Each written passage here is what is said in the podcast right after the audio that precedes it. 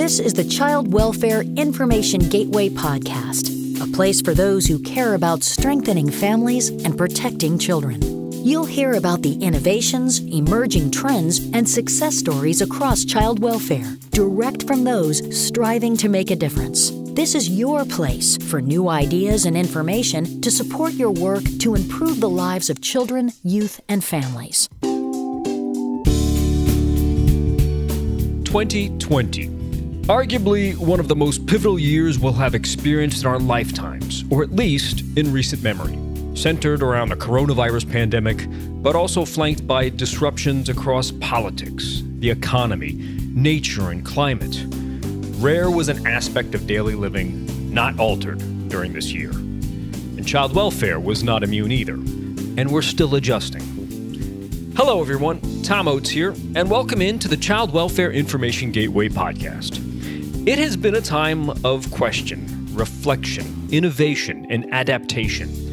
What we do know about 2020 is that we're coming out of the year different than when we came in. So, here on the Child Welfare Information Gateway podcast, we're spending a few episodes looking at what the child welfare learned from 2020. Now, with so much swirling around our lives during the year, it's been exhausting, physically and emotionally draining. So, in this episode, we're focusing on how the fog of stress, uncertainty, and fear impacted caseworkers, what those in the field can do to mitigate and address the impacts of stress and trauma, and what's been learned from interventions with agencies to increase resiliency and support among managers, supervisors, and caseworkers. Now, there will be other episodes on what child welfare learned from 2020 that focus on reviewing the policies and shifting power around service delivery, and how the child welfare field can come to terms and reconcile with racism and inequities within the system. Now, this episode, we are talking with Dr. Andrew Winters. He's an assistant professor at the University of Louisville Kent School of Social Work and on the advisory board uh, for the Center for Family and Community Well-Being. He's also a member of the Quality Improvement Center for Workforce Development. So, when the pandemic first began impacting lives through lockdowns, school and office closures, and social distancing orders, the QIC for Workforce Development hosted a webinar Coping in the Time of COVID 19 Evidence Informed Strategies to Support You and the Child Welfare Workforce. That webinar was produced and distributed to introduce to folks the reactions to pandemics and share techniques to manage relationships with the stressors. And we start our conversation there. I encourage you to listen and reflect on the guidance and try to incorporate some of the self care techniques.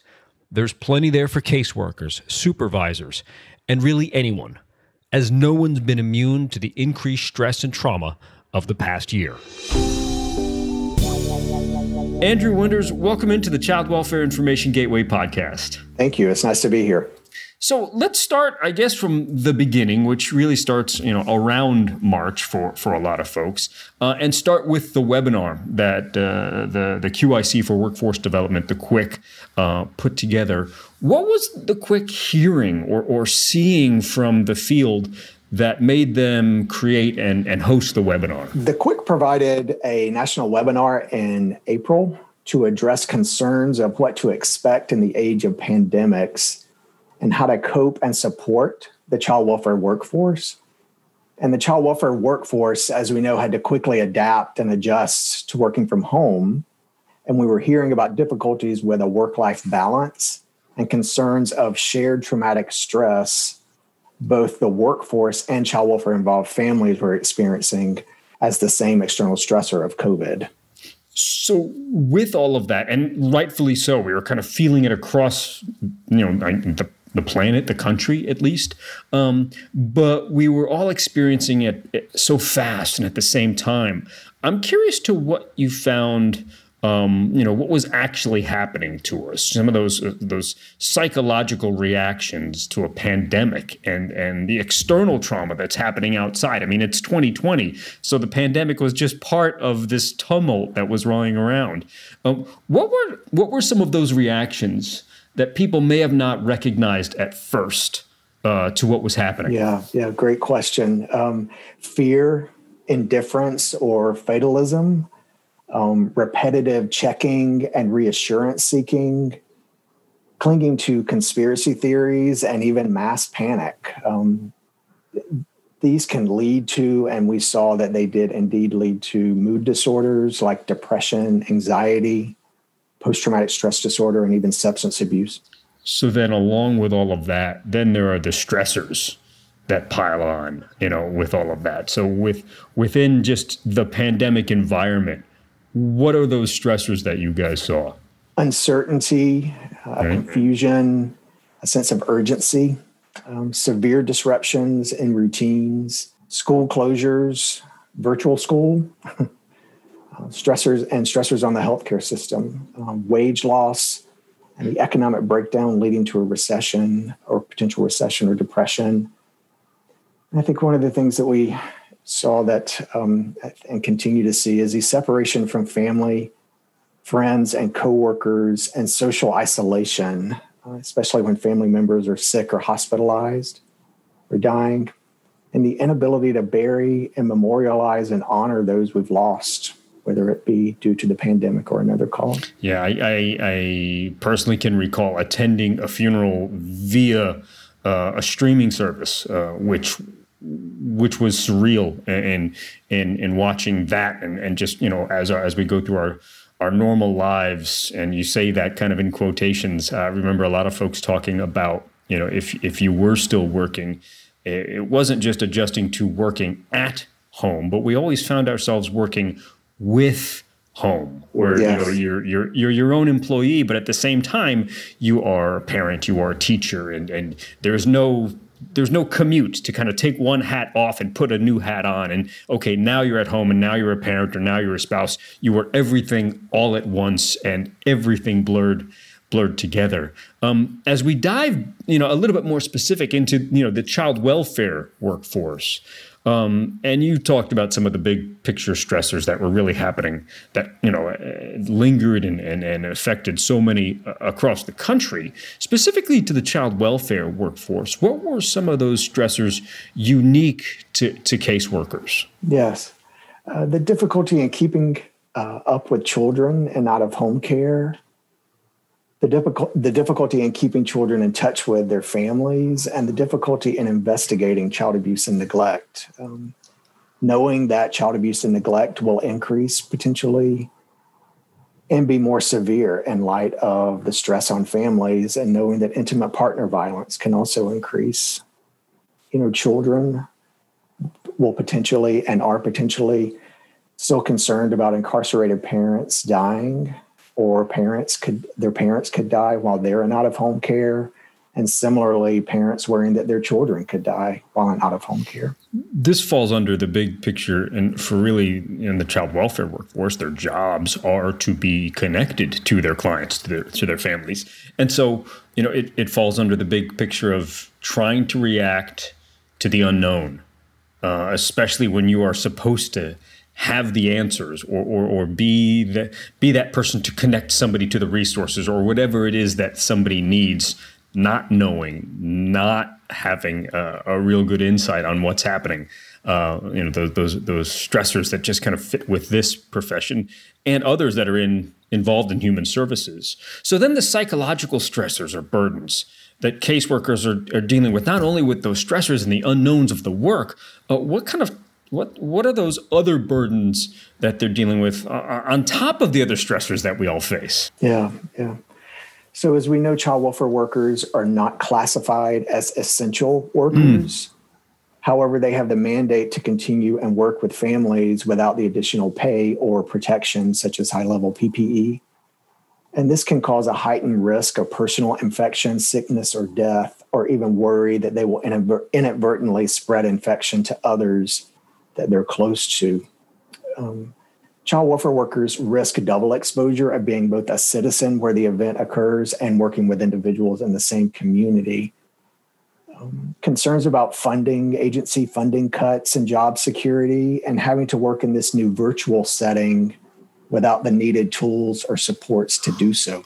I mean, there's enough stress in the work itself. Um, but as we start to add all of these other factors what's piling on um, to for caseworkers, and how did they find themselves reacting? I mean, things were happening so quickly in March and April and May um, that we felt something but we weren't sure what it was. And people would say, oh, no, it's grief, or it's just a malaise, or it's just a depression, or it's just nobody's at, you know, nobody has control. What did you find all of that, you know, when it, when it comes to caseworkers, you know, how could you identify, or would, you know, are you able to identify, here is what you're feeling, and here's why? Mm-hmm. Yeah, that, that, that's a great question. Um, what we what we saw was uh, the, the, child welfare workforce.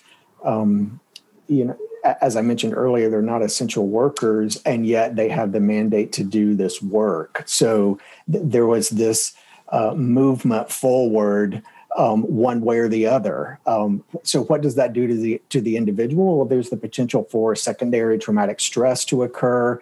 You had mentioned earlier um, it, it's the confounding effects of home life mixed with work life, mixed with family life. All of those things are occurring at the same time, and now there's no boundary there. So how do I, how do I, as a child welfare worker, create those boundaries? How do I create that so that I'm not taking the stress that I'm feeling at work that now is also in my home environment that I'm trying to do. How do I not project that onto family? How do I not project that onto, um, you know, the loved ones, those that I'm with? So um, with that, I guess the idea is now how do you manage it, right? Uh, yeah. There's only so much you can control, but you can control um, yourself and your reactions. But it is difficult when you actually can't separate yourself, as you were mentioning. You know, kind of put the work hat off and, and put the new hat on. Um, so then for those individuals, because you know this is also the thing we're separated from our coworkers as well. How can an, an individual kind of reduce that stress that's coming into their lives? Mm-hmm.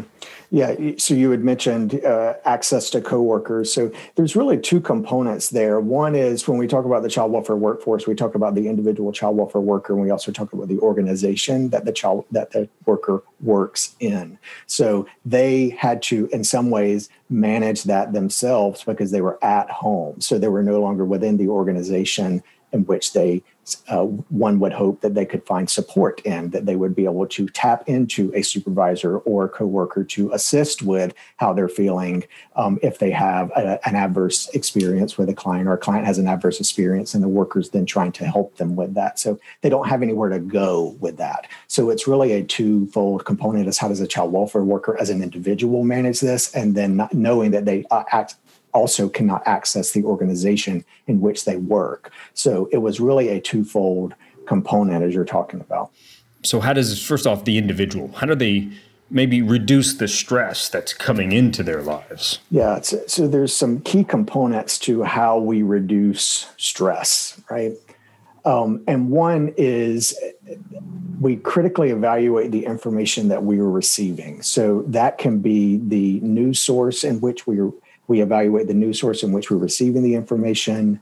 Um, we uh, limit the amount that we are consuming, um, and we tailor what we are consuming to our needs. For example, um, if we uh, only receive our news from one particular news outlet and that news outlet could be biased, we are receiving not only the news, but news that is biased. So we are taking all of that in and taking it in as fact and not critically evaluating whether or not it's fact or whether or not it's fiction. And that can create additional stressors for us. So critically evaluating the information that we receive.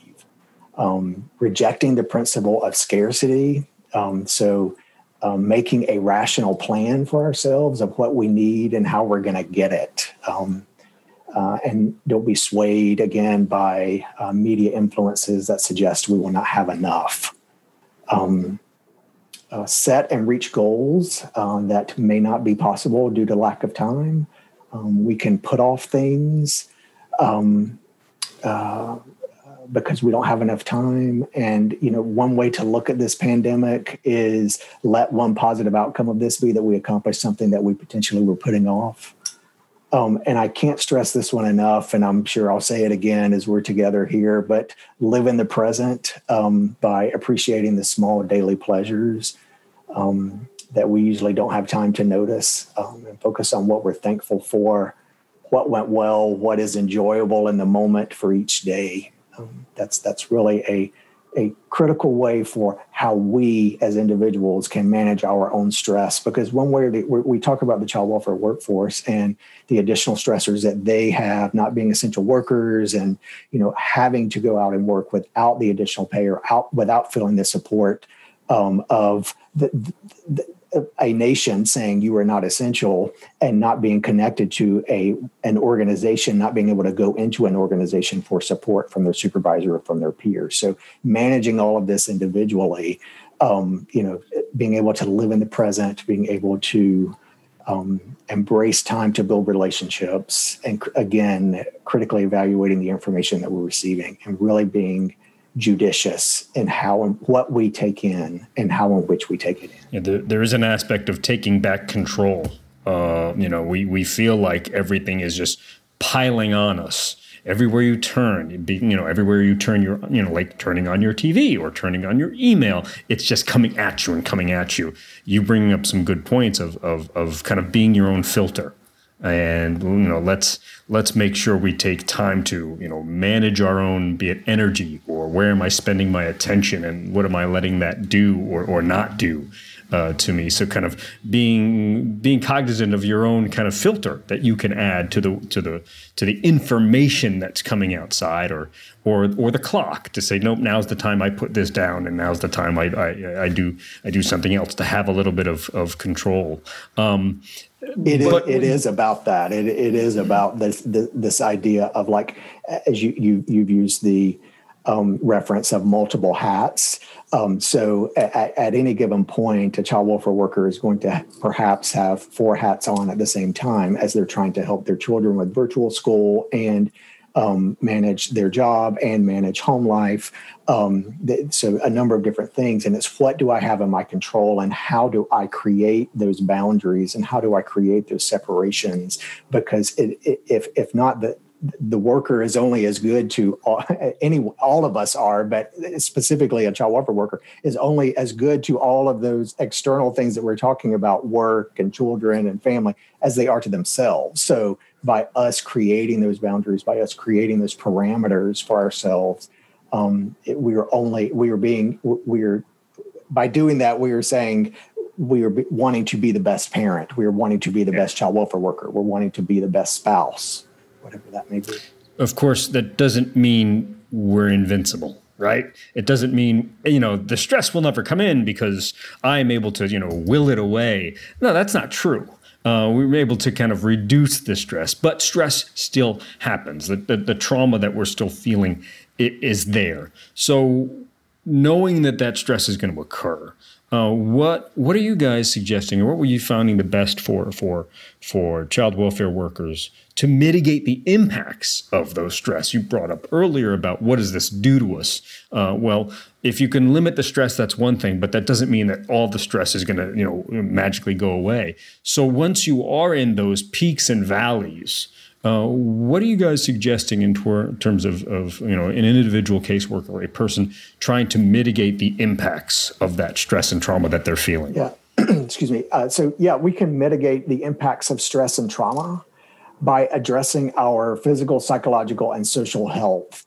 And some of the things that I'm going to talk about here are not new, and they are not intended to be new. They they are intended to be a reminder for us that oh, the, these are things we have in our control. These are things that I can do to directly help me and the families I serve and my own family. Um, and from a physical health perspective, there are three main categories of diet, exercise, and sleep. Um, so from a diet perspective, it, you know, I mean, these are again are not new and they are not intended to be. They are intended to be reminders, but eat a balanced diet, drink eight glasses of water a day, avoid inflammatory foods, and limit the amount of alcohol we consume. Um, from an exercise perspective, with you know, in, in, a lot of states, gyms are closed or gyms are limited. um, develop an exercise routine for ourselves. Exercise is really important for our physical and emotional health um, and keeping our bodies active in some sort of way.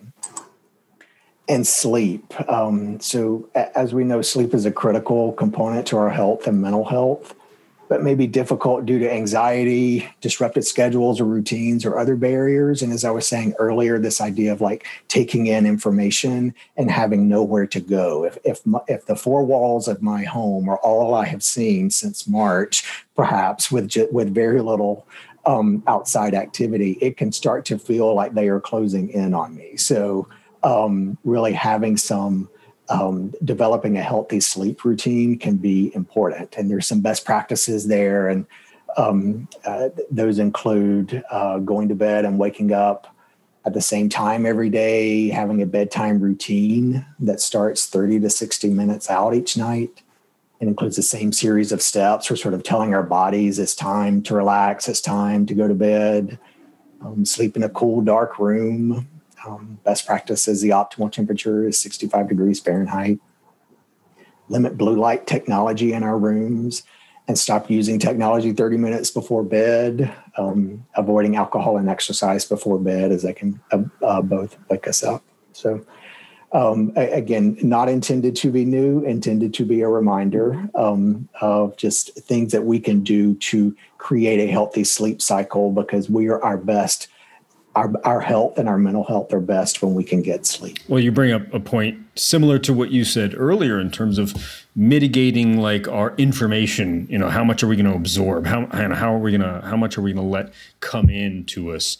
Uh, and a lot of that is, you know, you may look at that as as dealing with the mental part of stress of what is this doing? And man, now I'm starting to think more, and I'm wondering about the world outside because I'm watching this.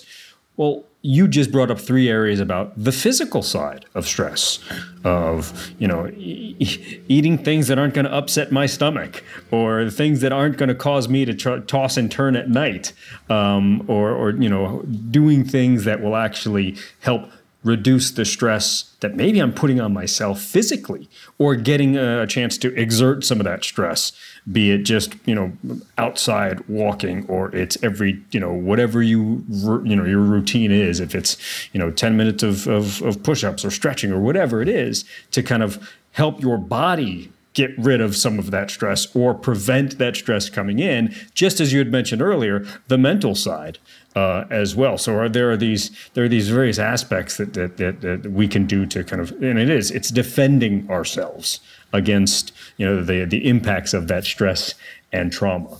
But everything we've talked about right now is about the individual, uh, which is great. It, it arms those caseworkers, it arms all of us on what we can do on a day to day basis.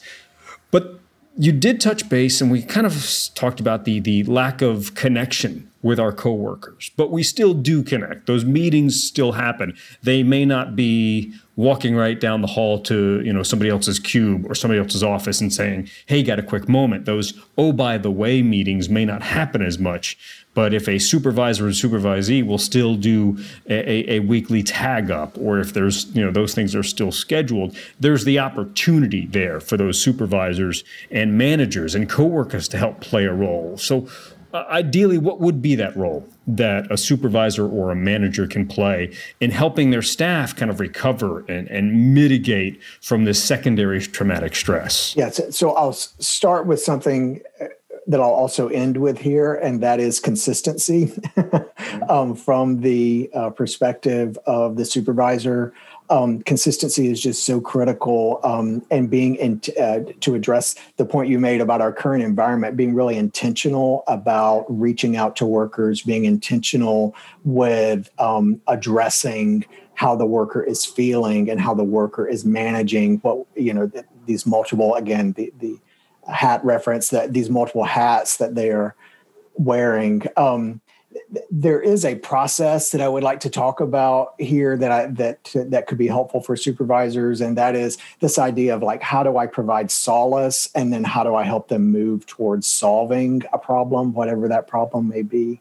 Um, so um, uh, solace, uh, there's of some steps in the process there uh, solace itself provides nurturance and tends to the person's emotional state, especially after trauma exposure.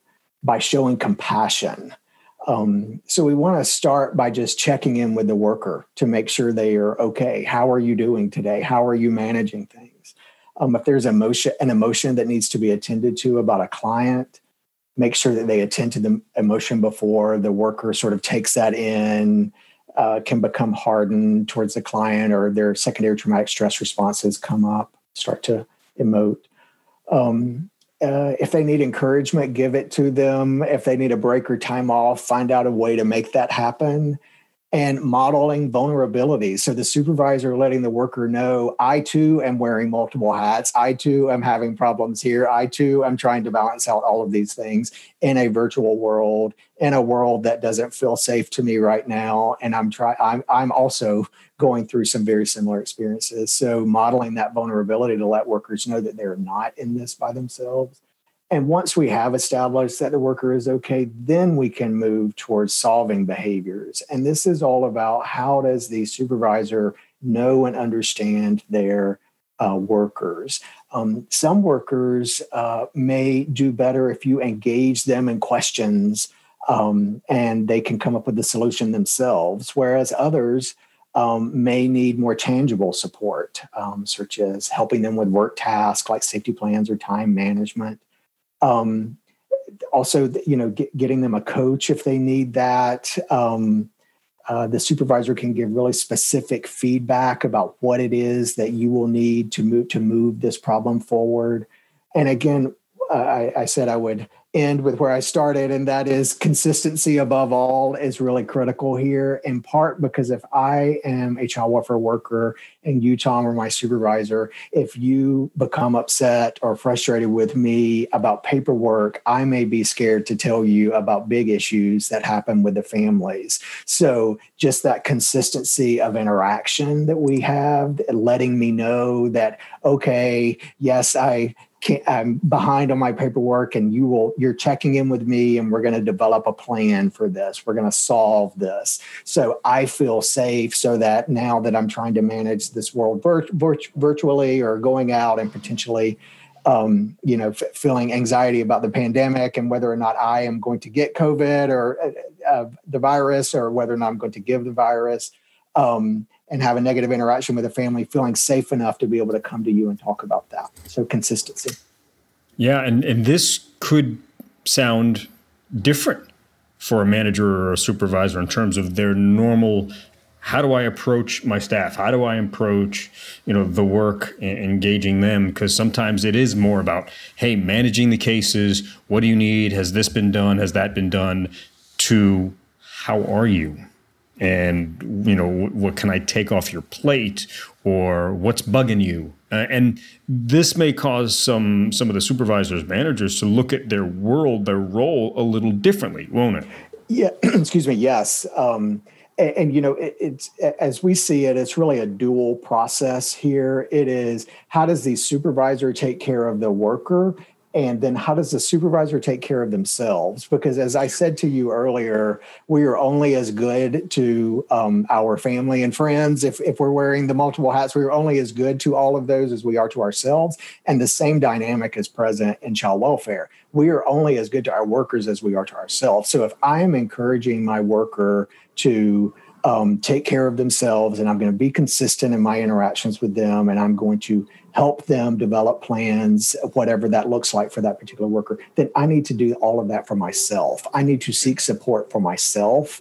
I need to um, find new ways to connect with staff virtually on a regular basis. I need to find ways that I can. Where where am I going to receive solace, and where am I going for my own solve to help me solve problems? Because it all can pile on, but we we have to be able to manage that as well as supervisors and part of that actually goes back to a little bit of the vulnerability you talked about of expressing that even to your own staff. And you know, we're not we're not all made of stone uh, and and being able to vent a little bit back and forth to have that dialogue can can build a little bit more trust and also gives can give that manager or that caseworker a, a, a sense of maybe somebody to at least alleviate some of that stress um, for themselves. You know, I the the Quality Improvement Center for Workforce Development has clearly been working with agencies and and and, and jurisdictions. I'm curious to the interventions that uh, have been applied and, and the lessons that have been learned uh, from what the the QIC for Workforce Development's been up to.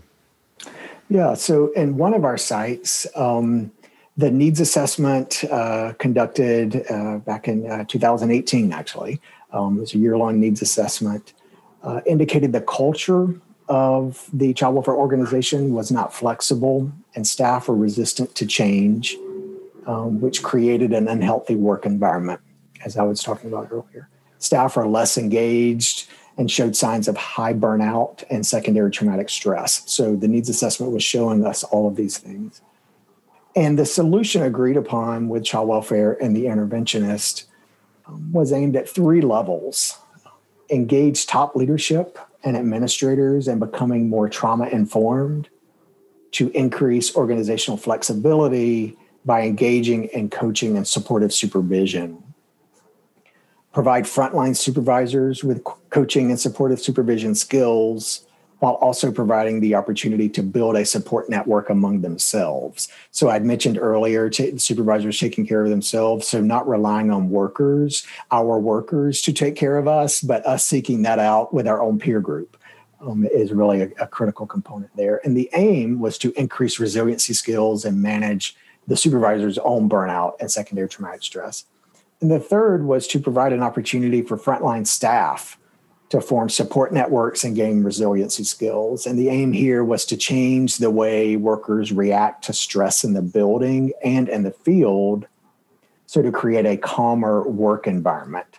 Um, and by them creating support networks for themselves as frontline workers, they could also hold each other accountable in using resiliency skills. Um, for instance, if I come back to the office and I, am flustered, um, if you and I are support, if we know these behaviors, if we know these resiliency skills, you can say, "Hey, how about you do this? How about you take a time out? How about you take some deep breaths? Let's actually, you know, relax a bit before we get into talking about what's going on. Let's take care of you, and then let's talk about what's going on." So we can all hold each other accountable. So in this environment, and and clearly you you know it's a culture right? It is a culture of how are we going to be be uh, maybe reacting to this together because then that breeds acceptance of I'm in this, I'm going to change, you're changing with me. Okay, we can do this together. I don't feel like I'm going to get any pushback. Maybe there's some reinforcement, and you can start to build that that culture. Um, right now, um, at least in this now virtual world that we that we you know we come to at the end of 2020 how can a manager then really ensure that they have the capacity to handle the needs of their caseworkers knowing we are still you know in, in various stages of this remote work underlying fear the, the, the, you know the just the, the tumult again that's that's happening around us? Uh, what can a manager do right now to kind of ensure that they they at least start to have or maybe can build that capacity. So there's really uh, when we think when we think about that um, there's sort of three components. Um, one is for the supervisor or manager to be aware of their own barriers to being supportive um, and acknowledging those and then seeking support for how to how do I manage those. So high levels of anxiety are one that we see, and focusing on pressures of the job and meeting timelines. So being aware of our own barriers to being supportive. If if you are my supervisor again, and I am the worker, and I um, you are. Uh, focusing on anxiety or you're focusing on the job needs, I, I may not even feel like you are approachable. So, me being aware of that and being intentional about my interactions with you and then seeking support of our my as a supervisor uh, in this scenario you um, seeking support um, and relying on your peers um, when needed. So really those are some critical components there and how we can ensure that we have the capacity to do that. We are only as good to our caseworkers as we are to ourselves. Yeah, there's an element of actually proactively reaching out right? Reaching out to your friends reaching out to your coworkers Being taking intentional yeah, right. Because um, you you can't just have that walking down the hallway and you come across somebody and and just kind of vent. You know, we have, those hallways meetings, those oh by the way meetings, which really, which really work in a great in an office setting. But when you don't have that, you you you have to kind of you know knock on their door via that Zoom call or via that that IM or that email or you know hey, if you guys if you guys are old enough than me, maybe you remember the phone when it was actually to, talk, talk to, to people. people. Um, so we talk about climate and culture, as you mentioned. I'm curious to get a sense of the elements of an agency's culture and climate that can maybe best support this healthy stress management because we can talk about whatever the new normal is, but we know it will be different from the past. And so, knowing that this is going to be some semblance of a transition that we're dealing with whenever we hit stability again, uh, what are kind of those elements of that culture and climate that that you'd like to see that can maybe, yeah, again, support that healthy stress management? Yeah. So within the organization, uh, the, the, organization is is only as healthy as the people who work within it. Um, so the, the components really are to to create a healthy organization are all about the people. Um, so an agency's culture and climate are heavily influenced by leaders um, and includes behaviors, uh, uh, reactions to behaviors and stress um, within the organization. Um, uh, the more people emote loudly when disappointments or frustrations are, account- are encountered, the more this sets others in the workplace on edge and can create this contagion effect. So, being aware of one's own stress reactions, um, working to regulate emotions, and working to view the work with families and children, as well as internal and external colleagues, through an optimistic, hopeful, or resilient lens can also help create more psychological and safety and health within the organization. Um, leaders at all levels of the organization can serve as a safe place for initiating sustaining adaptive changes and can serve as a safe haven for dealing with stress of all types. So it's all about how do I take care of me and how do I help you to, or how do I help you understand how to take care of you. Um, and that uh, we I said it earlier, but that vulnerability, uh, modeling vulnerability, modeling transparency, those are some key elements to creating and sustaining a healthy organization. If you were to recommend to agency leaders uh, about what's the first step to get to that future that you're describing, right? Because we already know that the the pace and the timing and everybody's kind of at full just they're at full tilt boogie, right? They just there's not enough time for me even to compress what's going on because I've got other bunch of stuff going on, blah blah blah blah blah. What would be that first step that you would recommend to an agency leader to to kind of establish those skills within their staff where they can kind of manage their energy and really build resiliency? Yes. So understanding themselves. So if a leader is wanting to bring this into the organization, wanting to change the culture and climate of an organization, they, they need to start with themselves to understand their own triggers and understand from their perspective how they are leading the organization. And then from there, make a plan, put a, a, a develop a plan, a step by step plan of how they are going to then implement these changes within an organization. If I, the leader, seek out this new best practice and I'm like, oh, we're going to change the organizational culture. Thus, everybody below me, everybody down here is going to have to take this training. Everyone down here is going to have to do the work. But I'm going to continue to function in this sort of chaotic way that interacts with staff where they can't trust me. They can't trust that if I come to them this and and present you know issues to them or concerns to them that I will be responsive as the leader in some sort of way. Then the, everything I do will be for naught. So me understanding me and what I'm bringing to this as a leader um, and managing that first and then developing a successive plan of how we're going to implement that within the implement these changes within an organization. Well, it's a theme you've said for for for throughout this conversation. I cannot be good. You know, I the benefits that I'm looking to uh, provide are only going to be as good as I can do for myself, right? And I'm I'm I'm totally butchering the way you you put it, but I need to be at my best for others to get the best out of me. Yes. Uh, and so, so if somebody's looking to change their agency or shift, you know, within their staff, they've got to start with themselves first, and that's yes. that's, that's where you have the most control uh, and where you can have the most impact. Uh, and then you have to model it, and then you have to, to, to build it and grow. And it's it's not exactly like the training is over and now you're fully proficient everything's going to be rosy come Monday. Um, it's it's a continuous work in progress, and it starts from within. Correct. Yeah, being intentional, I think, is really a, a critical component there. Um, yeah. Dr. Andrew Winters, uh, I thank you so much uh, for your time, for your energy, um, and and for, for the guidance. Where some of it may seem uh, simple, or some of the stuff may have been something somebody has heard before, but maybe we need to hear it over and over and over again for it to to, to stick. Uh, and as we deal with whatever the future holds, um, we can start to manage today uh, a little bit better. So, thank you so much for your time, and so glad that you were able to be a part of us here on the Child Welfare Information Gateway podcast. Thank you so much. It was a pleasure. Now, I want to share some of the elements of the webinar that we talked about at the beginning of the conversation. So, if you head on over to childwelfare.gov, just search podcasts, we'll have links to a few of the different parts of the webinar, including Dr. Winters specifically addressing managing stress while working from home during the pandemic, and other portions of the webinar discussing what we know about pandemics and the stresses that they cause. We'll also provide links to the QIC along with Information Gateways resources resources around caseworker care and secondary traumatic stress. Again, just visit childwelfare.gov for this episode's page. And the episode, of course, What Did Child Welfare Learn from 2020? Caseworker Care.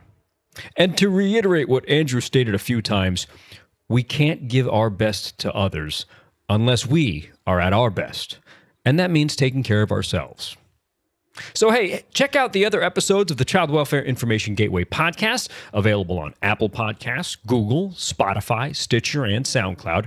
And visit childwelfare.gov for your informational needs surrounding best practices, contact information, state statutes, laws, policies, and resources, all created to support the entire child welfare continuum. Well, that is it for this episode of the Child Welfare Information Gateway podcast. As always, we are grateful for your time and your willingness to be a part of this community. I'm Tom Oates. Have a great day. Thanks for joining us for this edition of the Child Welfare Information Gateway podcast. Child Welfare Information Gateway is available at childwelfare.gov and is a service of the Children's Bureau, U.S. Department of Health and Human Services, Administration for Children and Families.